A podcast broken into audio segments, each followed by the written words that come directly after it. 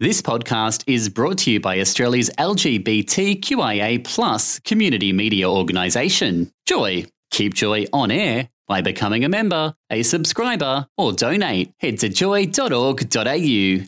Joy, a diverse sound for a diverse community. Weeknights on Joy 94.9. Sharing your passions. Hello, everyone. Welcome back. It is 12 minutes to 8 on Joy 94.9. And do you guys know what time it is? I mean, we know that it's 12 I just said it was 12 minutes to 8, Maddie. Get your head in the game.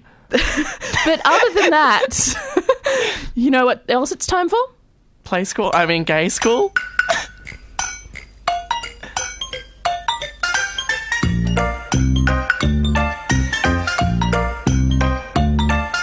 There's a bear in there, and a chair as well. There are people with games and stories to tell. Open wide, come inside. It's gay school. There was dramatic lip syncing going on there. Really, I was, I was feeling it. I was in the moment. Also, I am just going to report that Eleanor just Snapchatted me a photo of herself at the radio mic. I can look up and see you, Eleanor.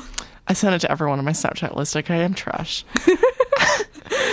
First up tonight, we've got a quick story about Facebook's crackdown on alternate names. Suddenly, Facebook is accusing drag queens of not using their real names and telling them they must alter their accounts to keep using their site. Facebook is getting tougher at enforcing its quote, real identities policy, which is a shame for drag queens who may have had their own unique creative identity for many years and built up a strong following of friends, fans, and contacts who only know them by that name. Facebook's rules about names have gotten very specific and are now being enforced. Here they are below. Names can't include symbols, numbers, unusual capitalizations, repeating characters or punctuation, characters from multiple languages, titles of any kinds, words, phrases, nick- or nicknames in place of middle names. Other things to keep in mind. The name you, sh- you use should be your real name as it would be listed on your cre- credit card, driver's license, or student ID, all of which feature my birth name. Hmm. Yeah. Really? Like, really? Okay, so there's obviously big problems about that. I mean, this particular article focuses on drag queens, and, and that is a serious issue. I mean, entertainers should, you know, have that creative freedom to express themselves through Would any Da- medium. Would Dame Edna be allowed to have a Exactly. Facebooking character? I, I'm su- I'm sure that Facebook would allow Dame Edna to have a have, have a Facebooking character, but more to the point, I mean, obviously there's a case of transgender people who, for very obvious reasons, are not using their legal name. But what about people who, for example, you know, might be outed to family or friends if they have a Facebook with their real name? I mean, I know a lot of people who have multiple Facebooks, one with their real name Yeah. and one with a different name, so that they can, you know, explore that identity and network without that fear of being outed in an unsafe environment. And the same to people who might have suffered, you know, abuse in the past and stalking, you know, that Yeah. sometimes that's the only way to escape from it. Or hell, people who people who are looking for work, Yeah. people are in a fairly intrusive job. Mm.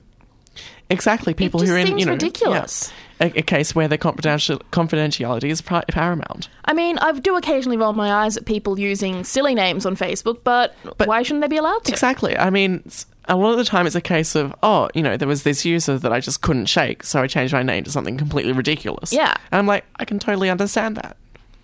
Yeah. So yeah, that's pretty ridiculous. Yeah. Um, Another piece Exactly. of news. Um, in Cameroon, drinking Baileys could land you in jail for gay sex. A Cameroonian human rights lawyer has described how courts in the African country use gender stereotypes to con- convict suspected gay people. so that's wrong on very on multiple axes. Baileys is goddamn delicious. I can't say I've ever tried it.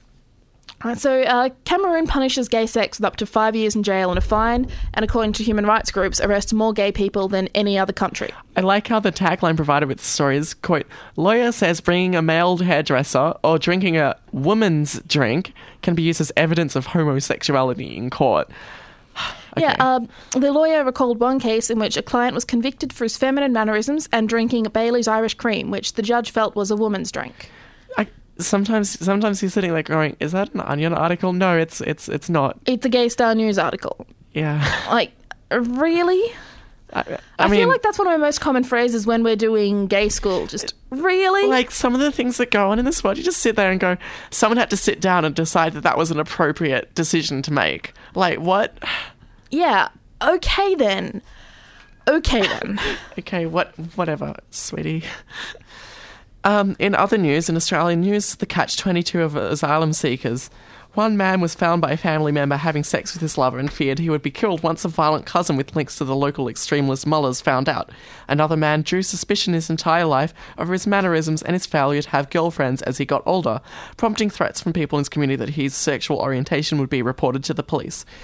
Australia was one of the first countries worldwide in a 1994 court judgment to accept sexual orientation as a reason for seeking asylum. But since then, there's been a hardened attitude towards asylum seekers arriving by boat. Essentially, what's going on here is um, people, you know, um, immigration officials are requesting proof that immigrants are gay, and I'm like, what? Hang on. Um, so, some of the some of the the um, the criteria they're using to judge to prove that people are actually gay are things like their sexual behaviour, um, details about gay bars in Sydney, if they use lubricant, if they know Madonna songs. I thought we'd move past that, and this this is you know this is an official. a Yeah, I'm sorry you don't. Sorry in- you don't know the lyrics to Vogue. You must not like men. Yeah, sorry. Uh, can you can you sing that chorus from Bad Romance? You just need to prove that you're gay. Yeah, yeah. I'm no. Let's just not go there. One more. Final piece of news, which is just kind of a fun one. Orange is the new black writer divorces husband after discovering she's a lesbian while writing the show. Oh, Lauren Morelli, one of the head writers of Orange She's is the New. Black, is leaving her husband because she's a lesbian and came to terms with it while she was writing Orange is the New Black. And is now dating cast member Samara, uh, Samira Wiley, who's dating, how do you pronounce that? Poussey Washington. That's, that's kind of funny. Good for her for coming to terms with who she is. Look, if honestly, if if you needed an example to prove why representation is so important, I can't think of a better one. Yeah, definitely. I mean- so good for you. She says in Piper and Alex that one, two of the main characters of the show, I had find found a mouthpiece for my own desires and a glimmer of what my future could look like. That's really cute. Good for you, Lauren Morelli. Yeah, I'm I'm I'm really happy for you, and I'm really glad that you know you could have left such a great legacy for the world. Orange is the New Black is great. Everyone watch it. It has Laverne Cox. Laverne Cox might actually be Goddess. Jesus. Uh, or, or, or Jesus, I guess. Yeah. I was thinking more Aphrodite, but you know. Any or all of the above. and you know what? It's five minutes to eight. It's already over. I can't believe it. I'm, I'm crying. Yes, Not just I, because I I, see. just had a three hour chemistry exam. and what physics SAC tomorrow? I have a spec SAC and a physics exam. Yeah, Have- neither of which sound fun. Eleanor is in year twelve. Everyone, just send your commiserations.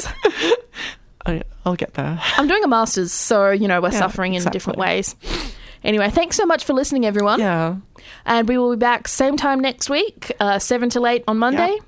Make sure to join us. And look us up on Facebook, Generation Next. Uh, We do have a Twitter. We don't really use it. Stick to Facebook. At least you're being honest, Maddie. Always That's, that's something to be admired. Thanks so much for listening. See you next week. Bye. Thanks for listening to another Joy podcast brought to you by Australia's LGBTQIA community media organisation, Joy. Help us keep Joy on air. Head to joy.org.au. Joy, a diverse sound for a diverse community.